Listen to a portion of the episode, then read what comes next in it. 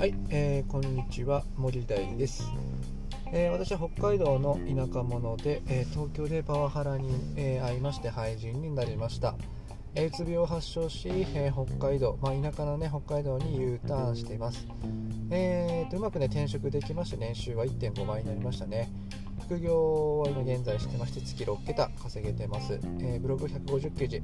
えー音声メディアを140本運営してます、えー、Twitter フォロワー数は、え1000人ちょっとですね、えー3児の父で、えー40代です、えしたたかに生きることを目標に仕事論。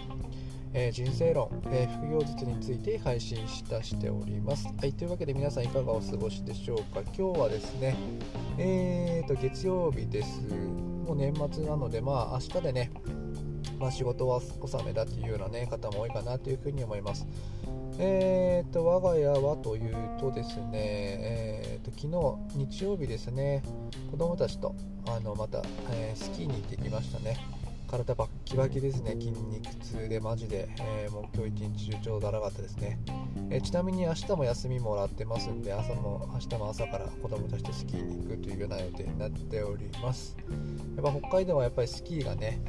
えー学校の授業でありますので滑れないとちょっと馬鹿にされちゃうというところもあるのでちょっとね、えー練習していかなきゃいけないかなというふうに思っています。はい、えーというわけでね本題に入りたいと思います今日はねもう正社員でいるっていうのはどんどんどんどん少なくなってくるのかなっていうようなね話をしていきたいかなというふうに思います。えーまあ、だんだん日本の、ね、企業とか会社の在り方っていうのが変わってきてるかなというふうに思います。というのもね、えートヨタがね45年が定年論だとかいろんな企業がね定年退職の年齢を早めちゃうよとかっていうような、ね、ことをね発表しているてるかなというふうに思います。えー国の政策としてもですね、えーと同一賃金同一同一労働同一賃金とかですね、えーまあ、いろんなあ、まあ、いわゆる日本の昔ながらの雇用形態うんと、まあ、年功序列で終身雇用みたいなね、えー雇用形態っていうのは、まあ、なくなりつつあるかなっていうふにあの感じるところですよね。で企業もね、あの大手の企業もあのどんどんどんどん早期退職なんかをね促しているところもありますよね、えー今この時点でやで退職してくれたらですね退職金ねちょっと 1. 何倍に上積みしますよっていうようなねことが言われています、えーそんな中でどんどんどんどんこう早期退職をしていっていく人たちもいるかなと思うんですけども実はですねあれね手上げしていってる人たちっていうのはねいわゆるねできる人たちです。はい。あのできる人たちがどんどん早期退職していってるって言われてます。逆に残っている人たちっていうのは企業にしがみついてなんとか定年まで居座ってやろうっていうような人たちですよね。はい。やっぱり日本っていうね雇用形態っていうのも、あの一度採用してしまうと切りづらいっていうようなねあの法律にもなってますので本当に採用っていうのはリスクになっちゃうんですよね。で一旦こう大手のね企業が早期退職して、あのまあ、退職金払うからもうあの君とはあの実は関係ないねっていうような感じになってる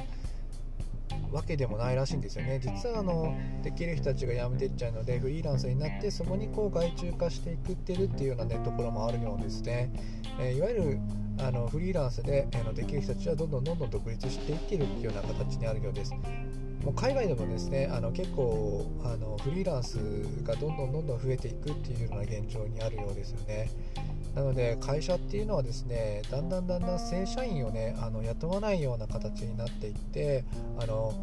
フリーランスとかできる人たちに外注化していくっていうようなねあの形にどんどんどんどん変わっていくっていうふうに言われています。なので、えー正社員でいられるっていうような時代っていうのもだんだんもう終わりに近づいてきてるのかなっていうふうに思います。ですから自分の専門性をやっぱりね発揮できるようなポジションにいなくちゃいけないし専門性を発揮して、えーたった一人でもどんな企業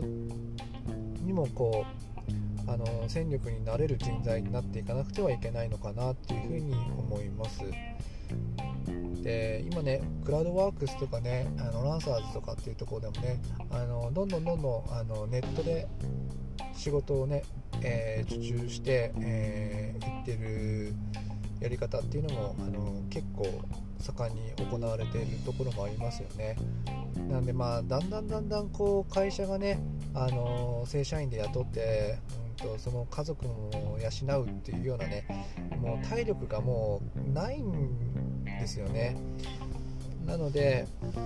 あのこれからはやっぱりこう自分一人にやっぱり